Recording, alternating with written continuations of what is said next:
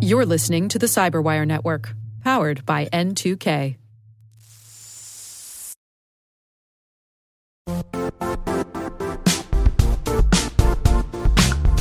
Don't struggle to align your organization's cybersecurity with business risk. Get the only solution that goes beyond reacting to threats with vulnerability and risk monitoring. You need the next evolution of MDR, and only Critical Start delivers it. Critical Start doesn't just monitor and respond to threats. They put you in control by detecting suspicious activities, quickly responding to contain threats, and identifying your most critical assets and protecting them against vulnerabilities and exposures. With continuous visibility, expert guidance, and measurable risk reduction, Critical Start has redefined what it means to manage cyber risk. Demonstrate provable security maturity to your leadership while positioning your program to achieve the greatest risk reduction per dollar spent. Stop fearing risk and start managing it with Critical Start. Visit criticalstart.com and request a demo today. That's criticalstart.com.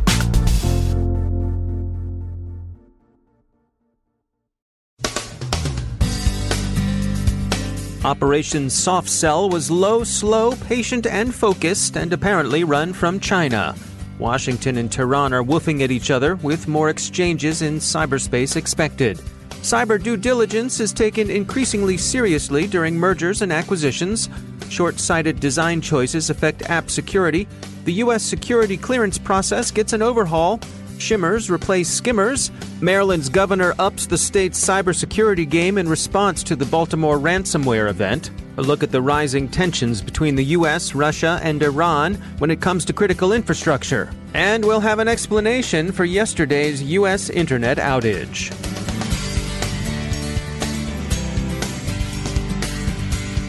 From the CyberWire studios at Data Tribe, I'm Dave Bittner with your CyberWire summary for Tuesday, June 25th, 2019.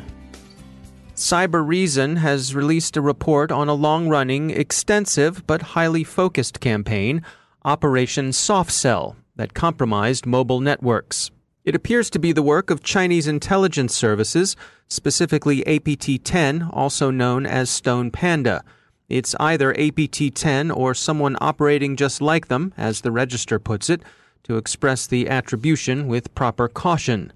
The soft sellers have spent the last two years and a few months lurking in some 10 mobile networks worldwide. They were quiet, patient, and focused, interested for the most part, it seems, in watching the movement and other activity of what the researchers characterized as 20 to 30 high value targets persons of interest to espionage services like politicians and diplomats.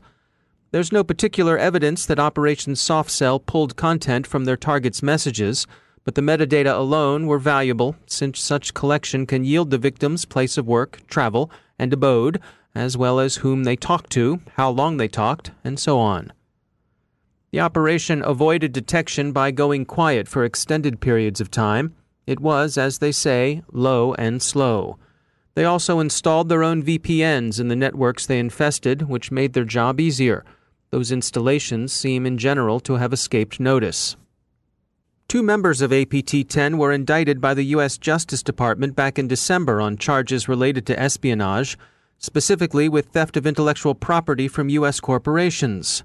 They are, of course, not in custody, nor are they likely to be. The indictment was part of the general U.S. naming and shaming approach to Chinese cyber misbehavior.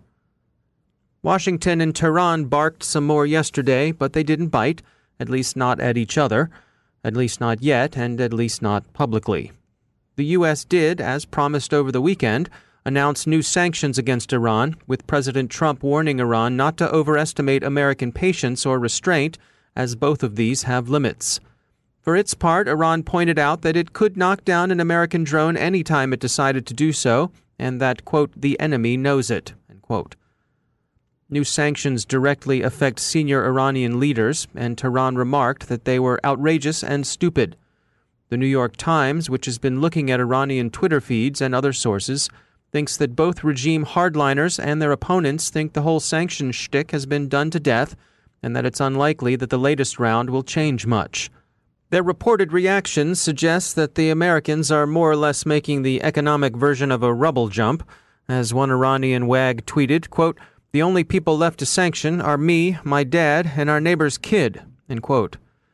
More seriously, observers tell the Washington Post that an Iranian cyber campaign, if one continues to develop, will probably resemble Tehran's earlier work opportunistic and destructive. KnowBe4 warns everyone to expect heightened rates of phishing. As Baltimore continues its recovery from the recent ransomware infestation it suffered, Maryland's governor is focusing his attention on better protecting the old line state. The Cyberwire's Tamika Smith has the story. Maryland joined a list of states across the country to hire a statewide chief information security officer. Governor Larry Hogan created this position along with the Maryland Cyber Defense Initiative. This new push comes after Baltimore City was hit by a ransomware attack in May, making it the second time the city was targeted. Here to talk more about this new position and the panel is Danielle Gaines. She's a reporter for Maryland Matters. It's an independent not for profit news organization that covers government and politics across the state. Hi, Danielle. Hi, thank you for having me. Thanks for joining us. So let's get right to it. Maryland is joining Arkansas, Massachusetts, Ohio, and Washington in creating this CISO position. Um, what is it exactly expected to do? So, this is going to be a new statewide chief information security officer, a similar position with kind of less authority statewide had already existed within the state's Department of Information Technology. So, that position is being expanded, and that individual is going to lead something new called the Maryland Office of Security Management. And that office is going to create some uniform standards for how each state agency classifies the personal information that they accept from the public and then how they protect that personal information. That office is also going to create some centralized policies to help the state respond more swiftly if there is a cyber attack incursion in state systems. So, this new individual, the CISO, his name is John Evans, and he served as a chief information officer for the Department of Information Technology, and he'll be taking on this expanded role. What do we know about him? So, as you said, John had worked for the Department of Information Technology, and this new role is basically an expansion on that. So, he'll be working with a lot more state agencies and kind of trying to get them all on the same page. He's been in Maryland for a little while. He uh, teaches cybersecurity at University of Maryland, University College. He is on other positions in the state, including the Maryland Cybersecurity Council. He helped create a data center for the state that was called called MD THINK, and that basically combined data for a number of social services organizations in the state to help kind of streamline and create efficiencies within those. So, Mr. Evans has definitely been on the front lines of this. Yes, he has. And there was some reporting that at the last meeting of the Maryland Cybersecurity Council, one of the things, so that's a different group that's not impacted at all by this executive order. It has existed since 2015. It has a bit of a different um, focus, which is protecting the state's critical infrastructure if there was some sort of breach of, you know, the electric system or the water system statewide. And so he's been a part of that council, and he was talking to that council recently about how to kind of integrate state and local responses um, to cybersecurity threats. The governor also created the Maryland Cyber Defense Initiative. What does that include? So, the Maryland Cyber Defense Initiative includes the position, as you stated, and then that Office of Security Management. It also creates a 10 member panel called the Maryland Cybersecurity Coordinating Council. That council is going to um, consist of high level government officials that will provide guidance on kind of broad statewide policy as it pertains to cybersecurity. Um, some members of that panel include the secretaries of the Department of Budget and Management, the Secretary of Transportation, the Superintendent of Maryland State Police, the Director of the Maryland Emergency Management Association. And that group is going to consult with outside experts as well to give kind of these broader, overarching direction to to state cybersecurity efforts. So while I have you here, Danielle, let's look at Baltimore City. How are they doing after the ransomware attack back in early May? The city of Baltimore is almost completely back online, not entirely. As you know, Mayor Jack Young had refused to pay a 13 Bitcoin ransom as part of that ransomware attack. City services were completely halted for some time. They had to create some workarounds for real estate transactions uh, to allow people to register as candidates for the next city election. And you know, they're still doing some workarounds for water bills and other things, but they hope to be back online entirely in the next few weeks. A lot to be done in Baltimore and definitely a lot on the front of cybersecurity across the, the country. Thank you so much, Danielle, for joining the program. Thank you for having me. Danielle Gaines is a reporter for Maryland Matters. It's an independent, not for profit news organization that covers government and politics across the state. You can follow her at Danielle E. Gaines on Twitter. And Tamika Smith joins me in studio. Uh, Tamika, where do things stand in terms of other states adopting programs like this proactively? That's a really good question, Dave. When you look at the CISO position, this position isn't quite new, but what is new is having a statewide position with a statute attached to it. Hmm. So, um, Maryland, in this regard, is joining about 15 states across the country including Colorado, Delaware, Florida, Illinois. These are states that actually have statutes attached to this specific position. Um, is there a template that states are using when they're establishing the CISO position? In general, when you're looking at this position across the country, there are a few things that uh, the state wants to make sure is actually happening. Hmm. They're creating statewide security policies and IT standards, requiring information security plans and annual assessments or reporting, and also requiring that periodically security awareness training is provided for their employees. Hmm. Tamika Smith, thanks so much. Thank you. Forescout has released the results of a survey that outlines how cybersecurity figures in merger and acquisition due diligence. Slightly over half of the respondents say that they encountered a cybersecurity issue during due diligence that put the deal in jeopardy. Positive Technologies looks at mobile device security and finds that a prospective data thief rarely needs physical access to a phone in order to pull information from it.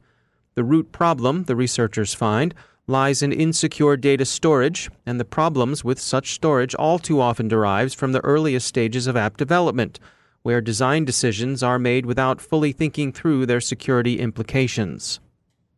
The U.S. Department of Defense has recently assumed a leading role in managing security clearances across the government, and it's changing some branding to signal a fresh start.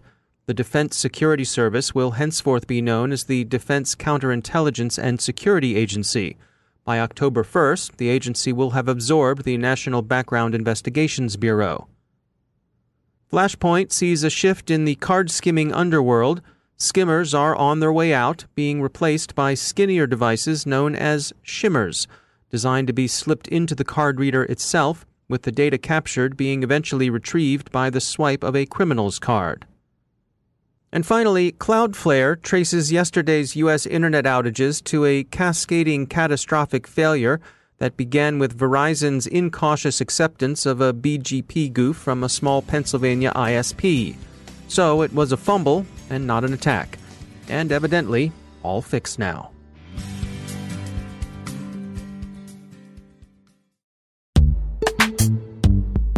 Every day, your IAM tech debt grows. Your multi generational services struggle to work together. Building an identity fabric can fix this. It makes all your identity tooling stronger and allows you to connect any app to any service you want to use with zero coding, zero maintenance, and zero app downtime. Strata's identity orchestration platform separates the identity logic from your applications so you can optimize existing IAM tools and manage them in a single control plane. Now, every vendor, standard, and architecture work together. In short, building your identity fabric means you can secure your non standard apps, keep your complex access policies, retire outdated IDPs, and modernize in record time. So build your fabric with Strata Identity and get rid of tech debt for good. Visit strata.io slash cyberwire, share your identity priorities, and receive a pair of AirPods Pro. Offer valid for organizations over 5,000 employees. Connect today at strata.io slash cyberwire.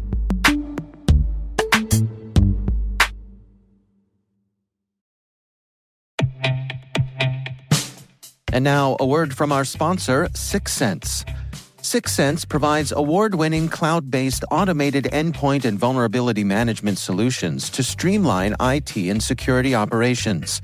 With its advanced platform, businesses gain complete visibility and control over their infrastructure, reducing IT and security risks and optimizing operational efficiency. With Syxsense, you'll get real time alerts, risk based vulnerability prioritization and remediations, and an intuitive automation and orchestration engine so you can focus on your core business goals confident in the knowledge that your enterprise is secure, compliant, and running smoothly. To learn why enterprises choose Syxsense, visit syxsense.com.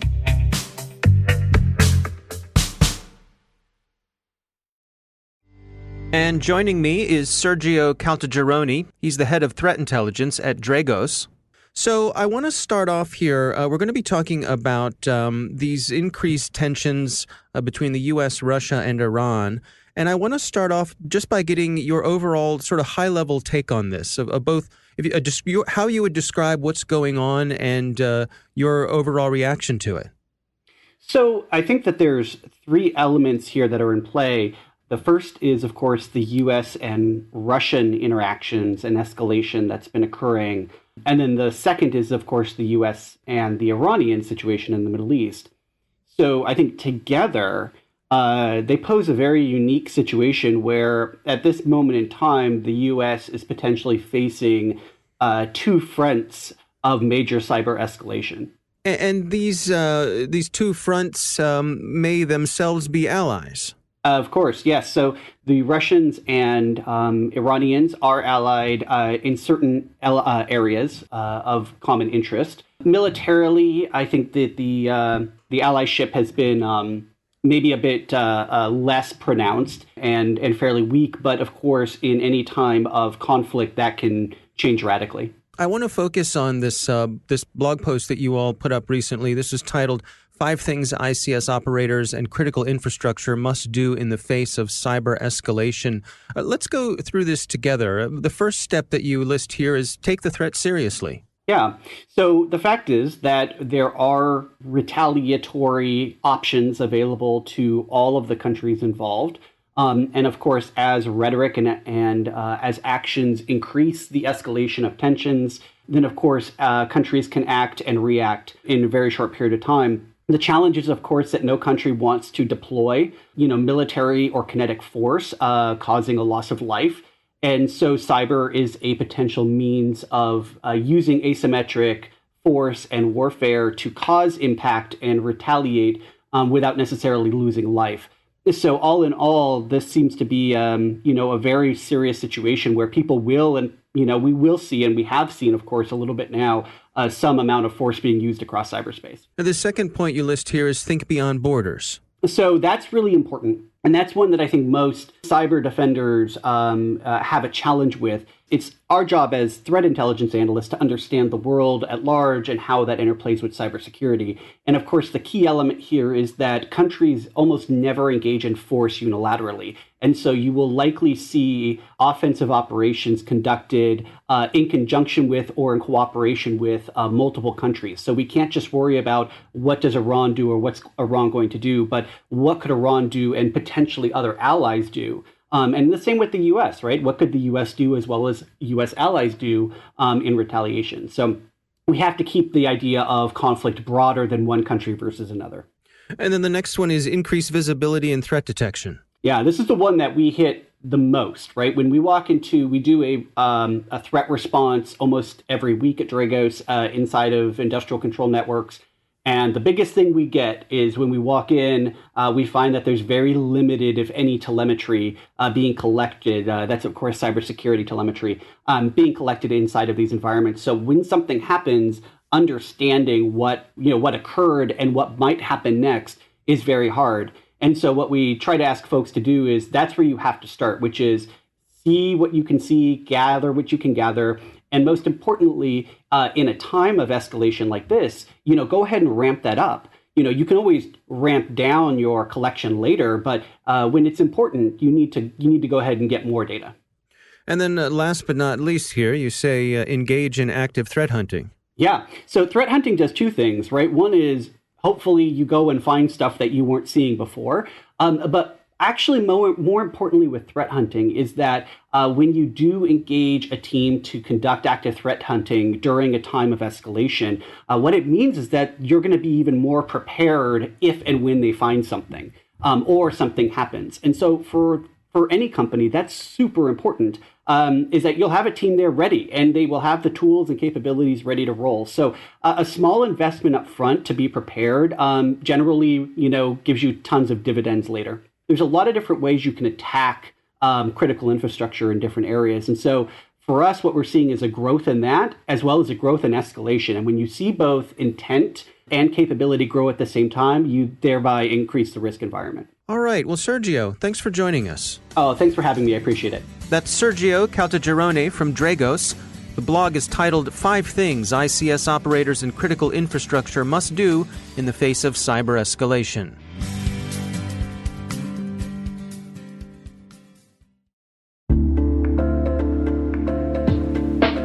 Are lengthy security reviews pulling attention away from your security program? With the largest network of trust centers, Vanta can help you streamline security reviews to win customer trust, save time, and close deals fast.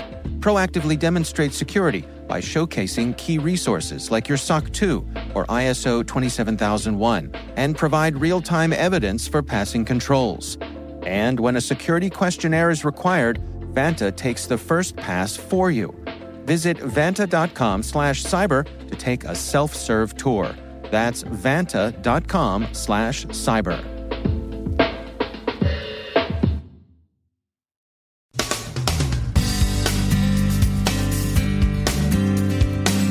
And that's the Cyberwire. For links to all of today's stories, check out our daily briefing at thecyberwire.com. And for professionals and cybersecurity leaders who want to stay abreast of this rapidly evolving field, sign up for Cyberwire Pro. It'll save you time and keep you informed. Listen for us on your Alexa smart speaker, too. The Cyberwire podcast is proudly produced in Maryland out of the startup studios of Data Tribe, where they're co building the next generation of cybersecurity teams and technologies.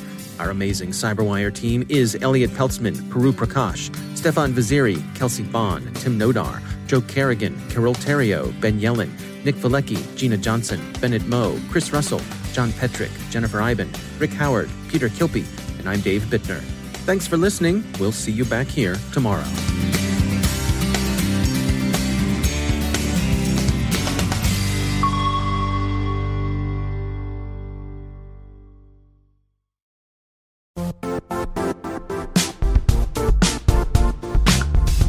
Now, a word from our sponsor, Zscaler, the leader in cloud security. Cyber attackers are using AI in creative ways to compromise users and breach organizations. In a security landscape where you must fight AI with AI, the best AI protection comes from having the best data. Zscaler has extended its zero trust architecture with powerful AI engines that are trained and tuned by 500 trillion daily signals. Learn more about Zscaler Zero Trust Plus AI to prevent ransomware and AI attacks. Experience your world secured. Visit zscaler.com slash zero trust AI.